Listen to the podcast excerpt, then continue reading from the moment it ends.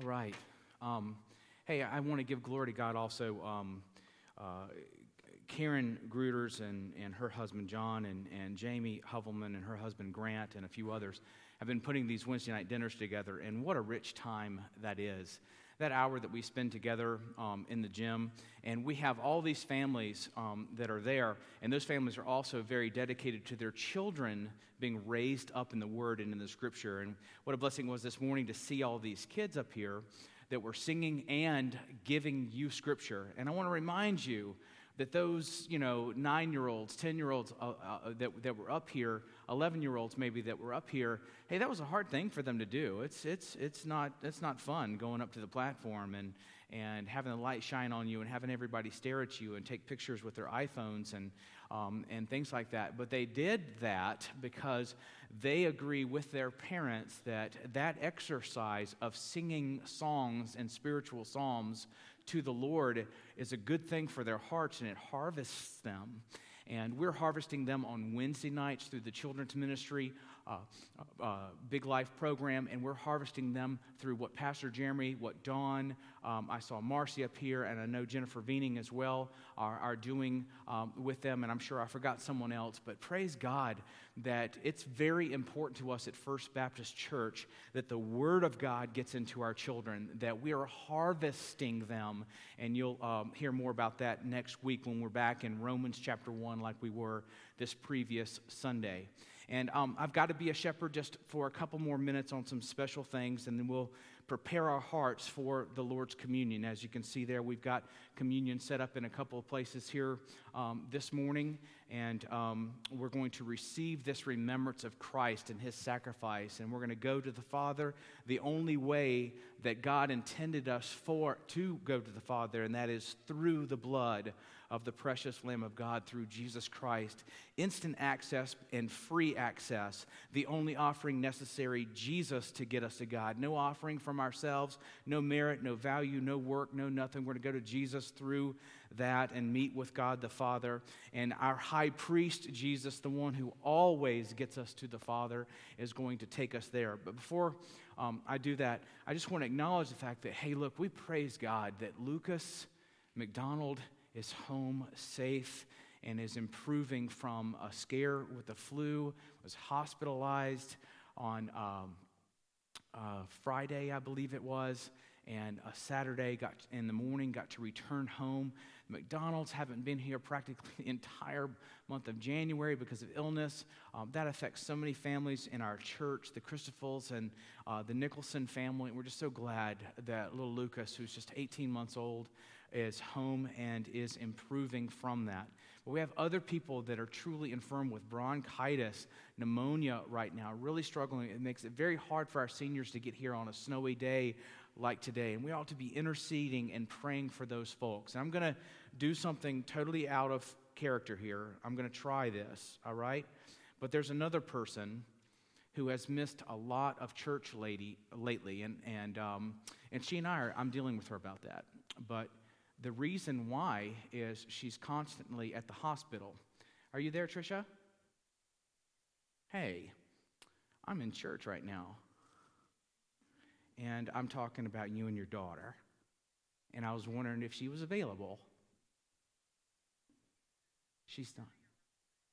Okay. All right. All right. So here, could you hear just one phrase from your church here this morning? And I'll hang up with you and I'll, I guess, bring the communion to you one day or something, okay? All right, hear this. I got to put it on speaker. Love you. Okay, ready? One, two, three. I, I would have heard that from the next town. So you heard that?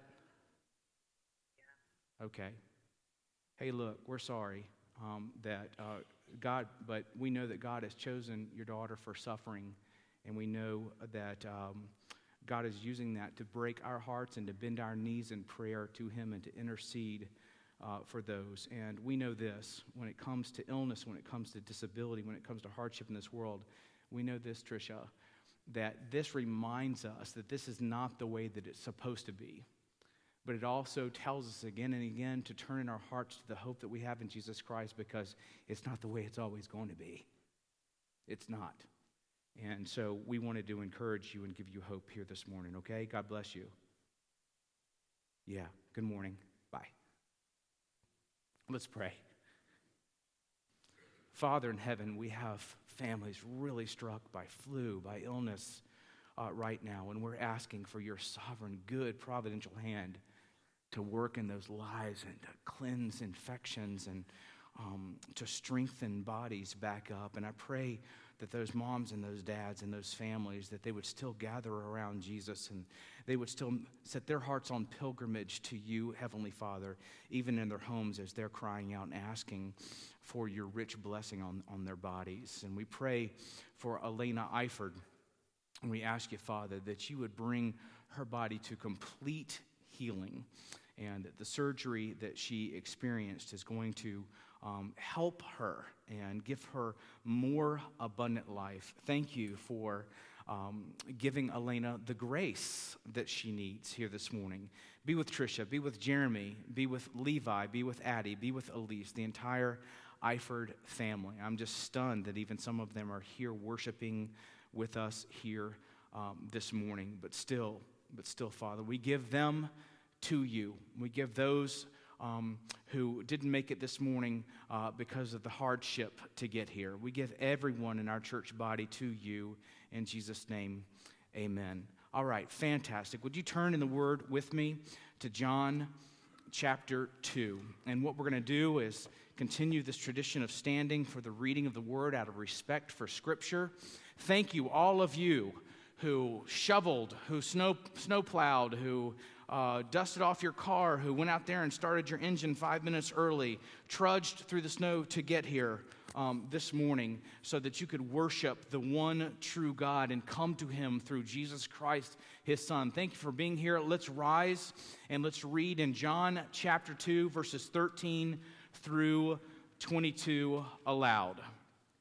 The, the, the prefix of this, or the pre story of this, is Jesus has just replaced water with wine. Jesus has taken something that was missing and filled it. He was taking something that wasn't good enough and he made it better. Jesus is a great replacer.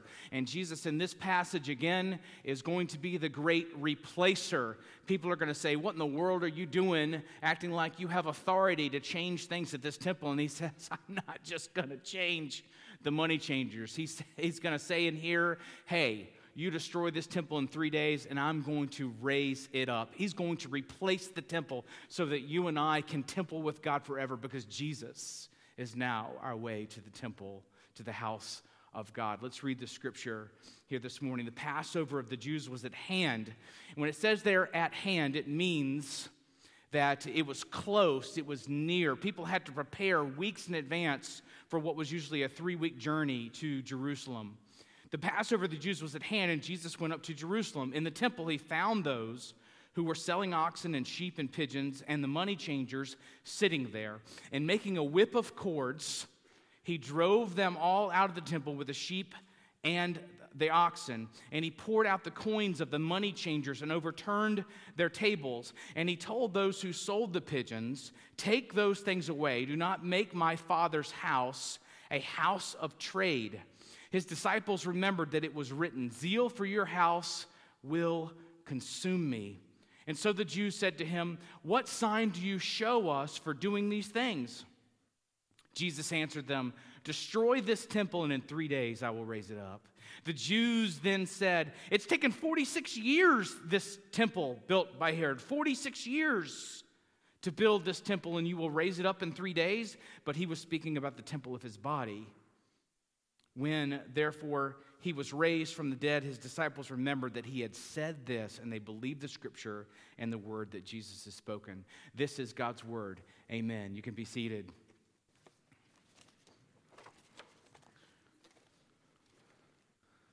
We get a lot of pictures of Jesus in the Gospels. In the Gospel of John, we get the picture here of Jesus, a great replacer. We get the picture uh, of Jesus, who um, there are seven great signs in the Gospel of John that testify to his sonship, that he is the true Son of God, that testify, testify to his Christology, that he is truly the Christ, fully divine and fully man.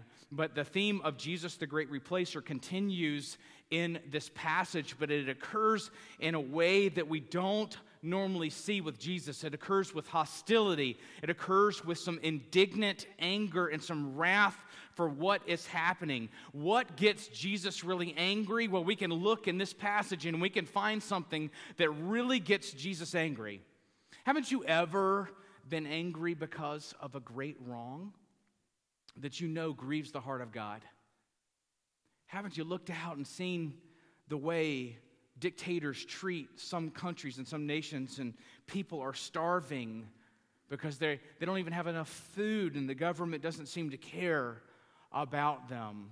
You can look very close to home to certain injustices that occur with people still today because of hatred, because of bigotry, because of all kinds of things. Haven't you been angry because a great wrong is being done and you just know it grieves the heart of God?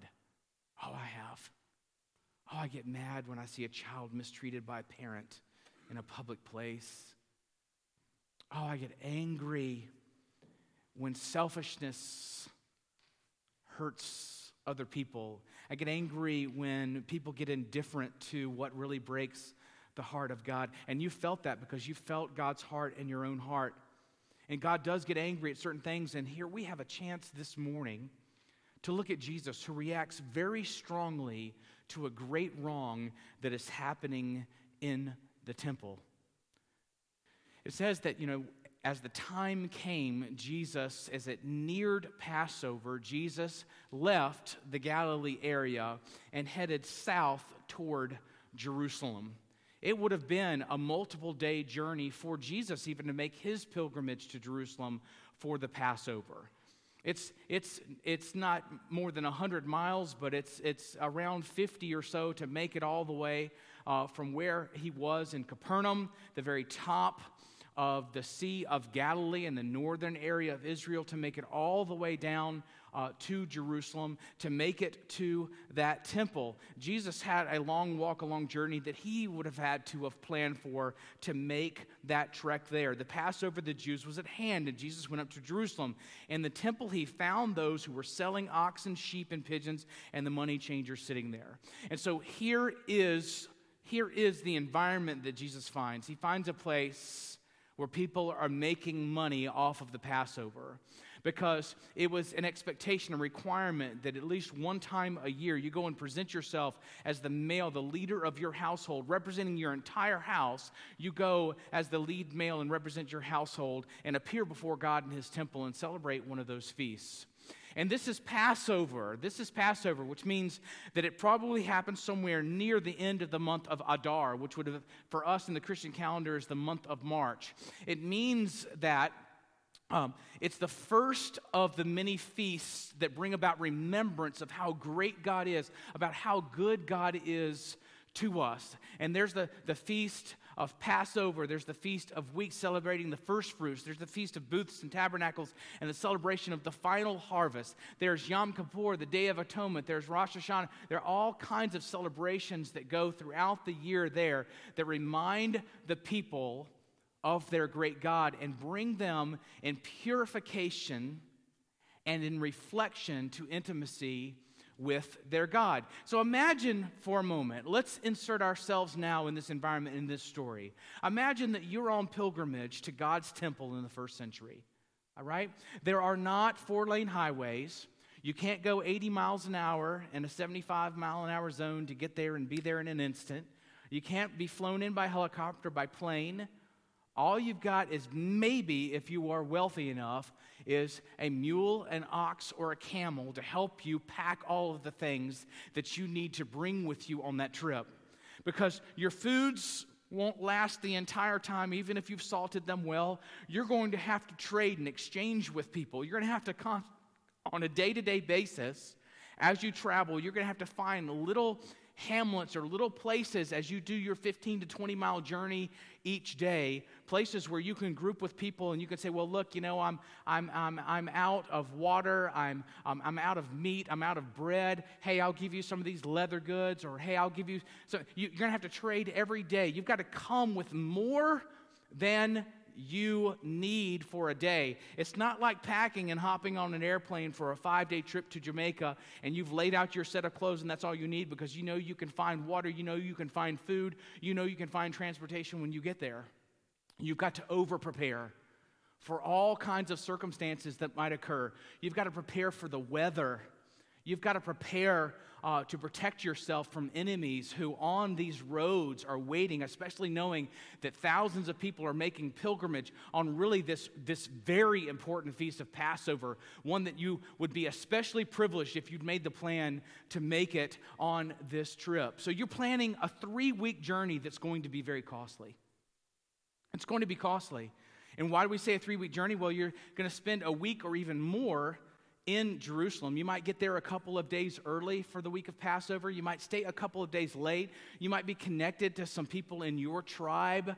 Maybe you're a Benjamite and you know that some of, uh, uh, of them live in Jerusalem at that time. You're going to connect with some of your distant family and try to find homage with them. You've got to get there soon enough for some of the other preparations of purification and for offering that you're going to offer to God so that you can present yourself uh, in the temple. And so it's about a three day and very costly journey. Why else is it costly? Well, maybe, maybe your wife was pregnant. And so she couldn't come with you, and you had to leave her behind because she was pregnant. And you had to go in your little village. Maybe you live in Galilee, or you, maybe you lived in the midbar, the, the wilderness area somewhere um, in a small town or village, and you had to go to some other people, so maybe some of the other wives in your community and make sure that your wife was taken care of, that if she gave birth early, that there would be people that were looking after her and providing for her because she would be infirmed.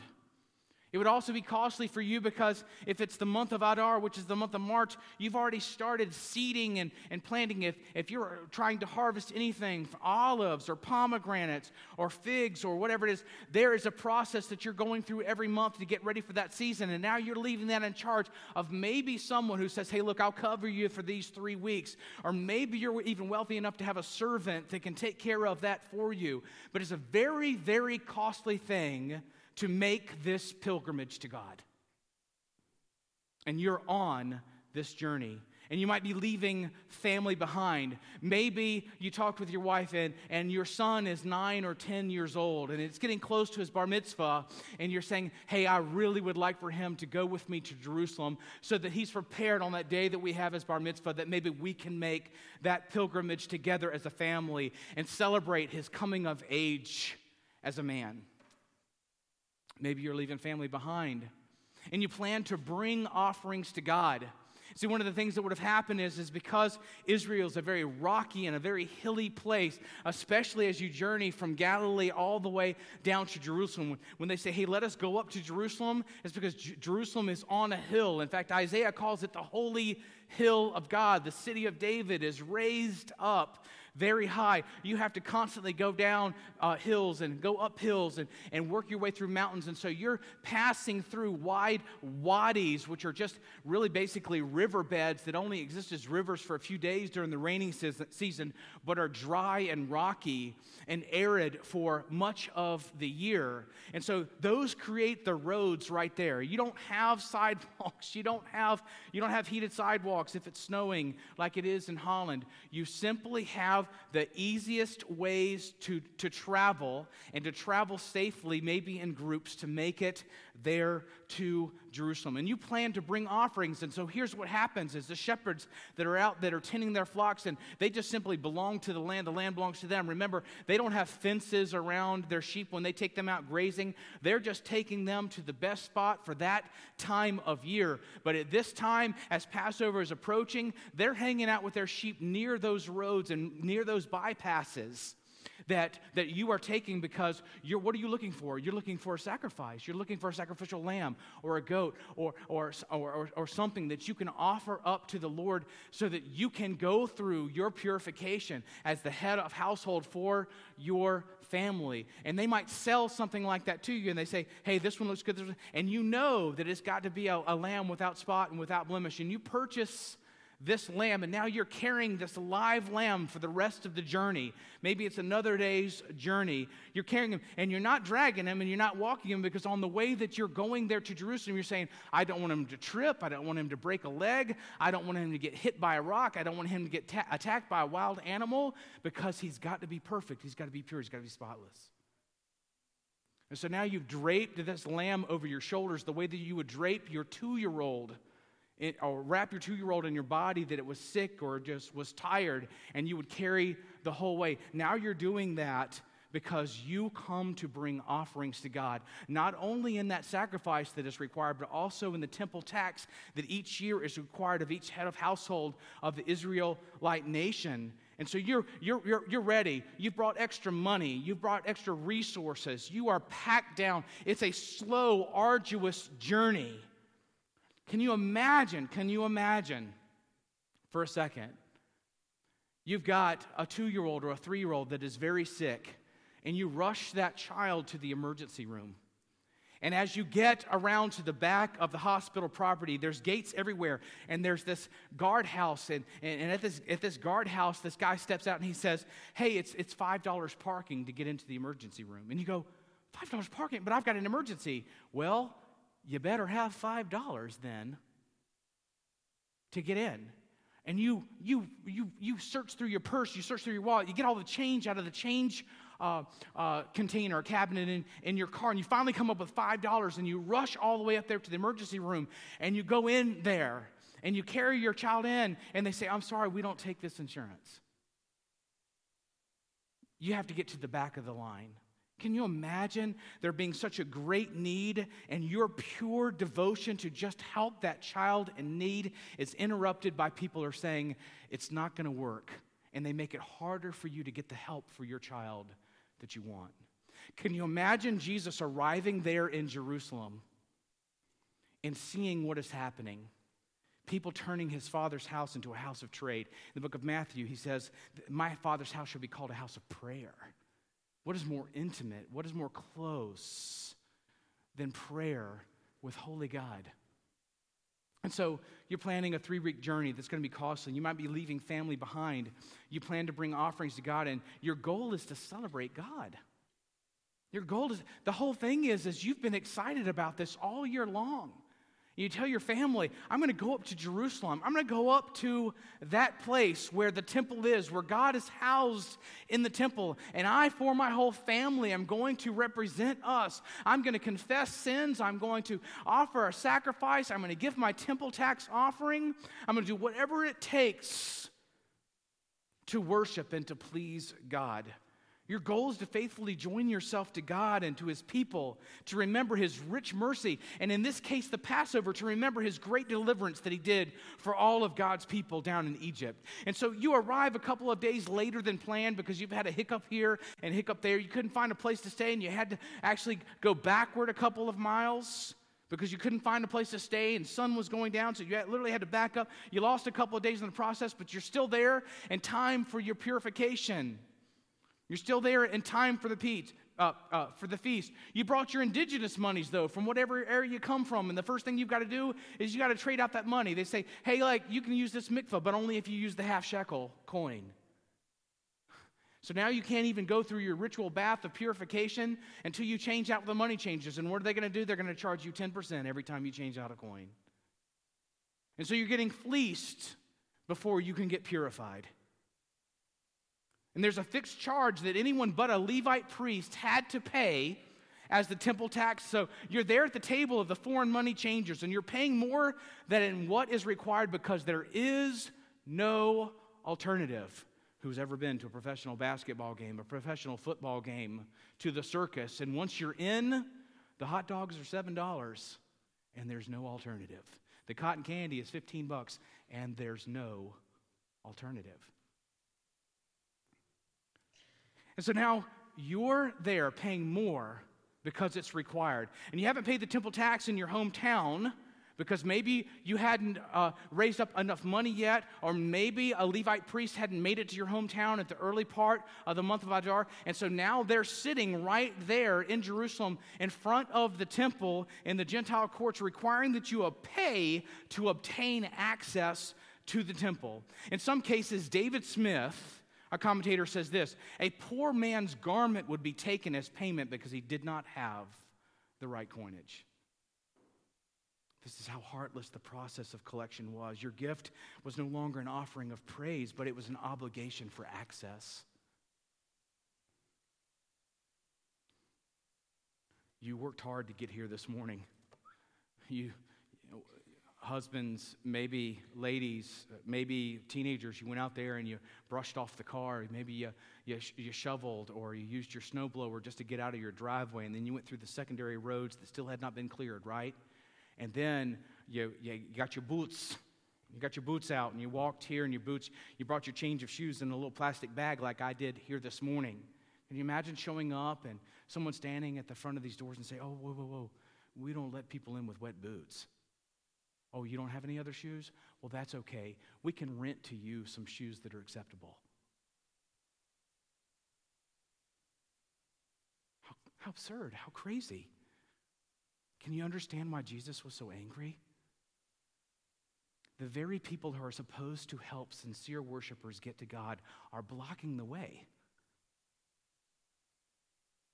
And some of these sincere worshipers had longed to get to Jerusalem. Imagine that? The highest point of your year. I get to go to where God dwells. The highest point of your year.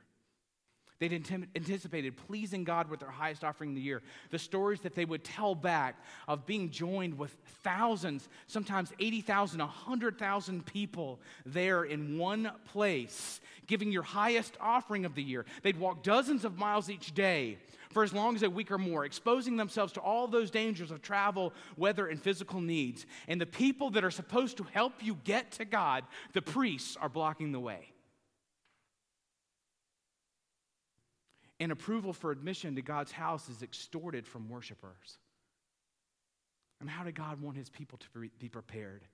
How do you make a true, sincere pilgrimage to God? You go through purification, you go through preparation. You remember, you pray, you have your mikvah, your, your, your, your purification ritual on your journey. Surely you had to kill something and eat it maybe on your trip. And so you had to, you had to be purified. Maybe you were unclean and you had to make it to the point of cleanness because you've got to be clean before holy God. And so God wanted a contrite heart, a heart that said, I really want to be prepared before God. I want to be ritually prepared before God. And the pilgrimage God should have been a sincere heart journey of faith to purity and to intimacy with him, but instead it was roadblocked by extortionists. And so what we see is the fight rise up in Jesus. Oh, it rises up. The Son of God will defend the holy and innocent objectives of the true feast of Passover here in this passage. And who will he defend? He will defend, defend two parties. First, he defends God the Father, he defends holy God. In a separate passage of Matthew, he states his father's house is a house of prayer. What more intimate act of heart union can ever occur than through honest, bold in faith prayer with God? And Christ defends the honor of God and the honorable remembrance and the worship of the fact that God had intervened on behalf of his people. Why was Passover instituted? It was to remember that God had delivered his people from bondage. He had taken them from a situation they were in and replaced it with liberty, took them from bondage to freedom, took them from agony and pain to abundant life to a promised land filled with milk and honey. God, the replacer of bad things with good things had taken a Passover lamb whose blood was put on the doorpost of every faithful Israelite. And when the angel of the Lord passed over that night before they departed from Egypt, nothing occurred to their firstborns in their homes because they were covered by the blood. So the fight in Jesus rises up. This is staining the remembrance of holy God, who was the great deliverer, the replacer of bad to good, broken to fixed, unholy to holy.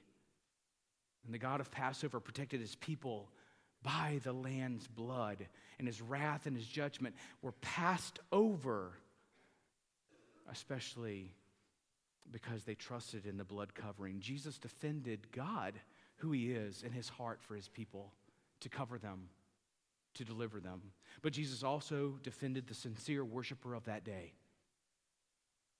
He defended any heart, no matter how rich or poor, how sinful or how holy, privileged or unprivileged. Jesus fights for anyone who wants to sincerely and honestly come to God in faith. He does. He does. They're stuck in the Gentile courts, not even to the outer courts, stuck before stuck even before they go through a presentation of themselves to a Levitical priest to make it even to the outer courts of that temple. There in the Gentile courts, all these exchanges are taking place, and he fights for those who are roadblocked to God. And here this morning, I want you to know that through his blood, through his body, Jesus Christ fights for you.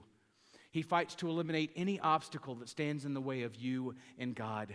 He, he fought for your sin and took that away. He fought against all the lies and presented himself to truth. He says in the book of John, I have come to testify to the truth. The truth is that God loves you. The truth is that Jesus Christ is the answer for you, for you and me. The truth is, is that intimacy with God comes through Jesus, who takes away sin and truly brings us before the Father into intimate relationship with Him. And this morning, church, Christ fights for you. He through his death on the cross to satisfy God's wrath towards sin, making peace with God for us. And through his victory over the grave, Christ fights. And he fights for all of those lies, all of those roadblocks that stand in the way of templing with God, going to the house of God. He fights against that lie that you've told yourself, I'm not worthy, I'm not good enough. He fights against that lie that says, No, I need to bring a better offering than this. I've got to do something to earn his favor. He fights against that. He fights against that lie that says, You can't gain access to the Father. He fights for all of them, and he obliterates them for us. Jesus contends that the only offering needed for close, acceptable, holy worship with God is Him. Is Him. God accepted His holy and innocent blood for us so that God's wrath could pass over us. And how do we prepare today to temple with God? We go through only one sacrifice. We only need one priest. The sacrifice is Jesus. The priest is Jesus. And you know what he's committed to? He's committed to this one great work that he did on earth, and that is getting us to God. Replacing our blockage to God replacing our alienation from God and making us friends of God, taking us from children of the devil to children of God, replacing all of the consequences of our sin with justification and righteousness. Jesus does that for you and for me. He fights for us here today. And how do we prepare? We go simply through Jesus to God. We have this remembrance that was instituted by Christ before he died so that you and I would constantly look back at this incredible metaphor of his body and blood being the access to holy God Almighty. That's how we prepare to temple with God. What was the tragedy with this system? It was a sinful, abusive system of templing with God, and Jesus was going to change all of it. If you notice there in the passage, these Jews go up to him and say, What authority do you have to do this? They don't say, Hey, you're wrong. They know they're wrong. But it's a power play. So far, nobody has been able to challenge the priests. Folks, this didn't go on for a year. This didn't go on for a couple of years. This had been going on for decades, maybe for centuries, when they practiced the Passover and the other feasts. This abuse of the system was just accepted. And that's the tragedy. That's the tragedy of this whole thing. Listen, people have made a big deal about it being about greed and about changing out money and selling certain things and fleecing people of all their money. And yeah, it's a little bit about that. But if we just let it be about greed and the message is, hey, don't be greedy, we completely miss it. What is Jesus upset about? He's upset about anything, anything, anything that blocks access to God. What's in your way? What's in your way? Jesus wants to fight for you. What lie are you listening to? It's not true. Jesus wants to fight that. What unworthiness do you feel? Oh, Holy Spirit, change that thought right now. What legalistic system were you raised in that told you you had to do something to gain access to God? That Jesus wasn't the perfect sacrifice and wasn't the absolute best high priest, the final high priest forever? Don't believe it. Jesus is angry about anything. And what does he do? He fights. He fights. Fights not to say just this is wrong, but when they challenge him and they say, What authority do you have? He goes, I'll show you the authority. I'm the replacer. This is where you think that God houses himself right now. This is where God is housed in this temple. Well, in three days, you can destroy it and I'll raise it up. People are going to temple with God through me forever. How beautiful is that? How great is that? That you get to temple with God now. How wonderful is that? That this sinful, abusive system of templing with God, that Jesus is going to change all of that. But how tragic is it that it was accepted, that people accepted the status quo? One time when I was on a youth retreat, I took them down to Garden City uh, South Carolina. It was a beach retreat. And I told all the parents and all the letters that I wrote and all the emails that I sent, I said, hey, look, there's, there's nothing they need to spend money on. We provide for every meal, we provide for every drink, all this stuff. But still, the kids, they come down there with their money and they just can't wait to spend it. So Saturday night before we were to leave on, on Sunday morning, they're all going, well, can't we just walk down the block to one of these gift shops? You know, and, the, and South Carolina is great. It has gift shops. If you literally want to spend money on shells, you can buy shells instead of just walking on the beach and picking them up. You can do that. And they'll sell you shells for like $10, a little bag of shells and shark's teeth and all these other things. But what are the kids, what were they drawn to? They were drawn to this one giant candy bin. And in that bin were gobstoppers the size of softballs. And especially, a, i was a middle school pastor at the time, especially the sixth grade boys, because sixth grade boys, they're just special. And, uh, and they, they would purchase these. And so for the rest of that evening, and I'm walking around and I'm following up, and I, have been sharing the word on three different sessions and stuff like that. I'm individually following up with kids, and every, every, every boy I see has got that gobstopper, and they're just working that gobstopper. and there's this one particular boy that literally, I think for five solid hours, I think he dedicated himself to working that gobstopper down to where maybe that it could actually fit into his mouth. So at three o'clock in the morning, I'm finally drifting off to sleep, and I sense this presence beside my bunk bed. With the, I was in with the sixth grade boys, and it's one of the boys. And the sad thing was, he was one of our guests, and, and he goes, and I, uh, I wake up and I go, "What's wrong? What's wrong?" And he goes, uh. he literally had cramped his tongue. His tongue had said, I quit.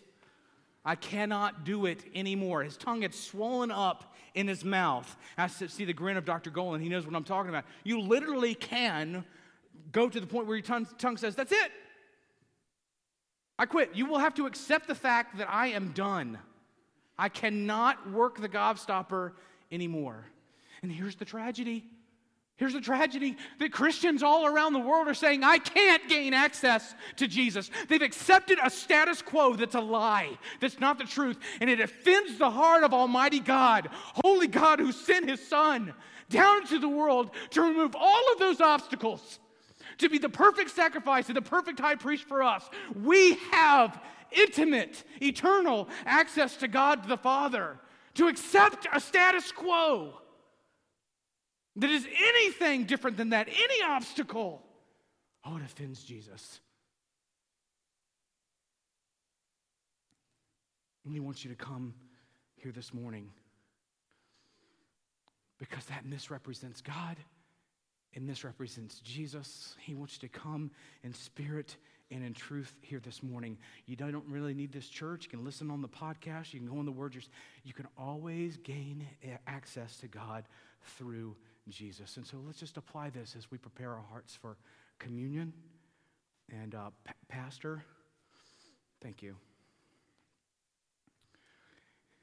In Jesus, we have free and holy access to God. We have free and holy access to God. Many people have asked me how my trip to Israel was. And that's a great question. I say, it was wonderful. It was perspective changing. It was inspiring and it was humbling. I literally went as close as you can possibly have gotten to the original Holy of Holies, or at least at the Herodian Temple. To, I literally went underground to get even closer to that place. And I have a new heightened respect for the Word of God. I have a heightened respect for the land. I have a heightened respect for those people. And I want to fill you in with truth. I want to shepherd you better. I want to preach the Word of God better to you, all because of that experience. But I've got to tell you, it was not life changing. Do you know what life changing is? Going to God through Jesus. That's life changing. Didn't have to go to Israel to do that. Can do it right now, right here. So it was a great question. But as we walk out of here, and pro- t- probably 20 minutes from now, we walk out of here, what, wouldn't it be great instead of saying, hey, how was your trip to Florida this, this, this winter? How was your trip here? Stuff like that. Hey, how was your templing with God today? Because you have instant, holy, free access to God. And let's apply this last thought. Jesus is the approved sacrifice, and Jesus is the high priest. He's the approved sacrifice and he is the high priest. Hebrews 10 14. For by a single offering he has perfected for all those, all time, those who are being sac- sac- sanctified. Do you see that? For all time. God, who is the author of time, God who came and existed in time, God who took the time and orchestrated it to all of his perfect purposes so that we would be redeemed in Jesus Christ, says that all you need is that single offering. You don't need to bring anything to God here this morning. All you got to do is take yourself, go through Jesus, and let him take away your sin. Let him take your fear, let him take your anxiety. Dwell in intimate relationship with God, temple with him through Jesus. Hebrews 4 14 through 16. So then, we have a great high priest who has passed through the heavens, Jesus, the Son of God. Let us hold fast our confession, for we don't have a high priest who is unable to sympathize with our weaknesses, but one who in every respect has been tempted as we are, and yet is without sin. So let us then, with confidence, draw near to the throne of grace that we may receive mercy and find grace in time of need. Jesus is your great high priest, He's your sacrifice. You can temple with God forever because of it. Praise the Lord. Praise the Lord. Praise the Lord. Hey, what's in the way? What's in the way? Take a couple of moments to prepare yourself. But wouldn't it be great if we this morning said, God, I will not accept any status quo that keeps me in outer courts? I won't accept it. Jesus won't. And so, therefore, I agree with you, God. And I come to you through Jesus. Hey, wouldn't it be great if this morning, by faith, we gave God sin and He took it away? By faith, we gave God our bitterness, our unforgiveness, other obstacles between us and others. Wouldn't it be great if we gave God our marriage? We gave God our parenting. We gave God our day our decisions, our choices, we became more consecrated to God the Father. And because of that intimacy that we have with God, we not only knew Jesus, but we made Jesus known with our lives. Wouldn't that be great? Come on, take time to pray.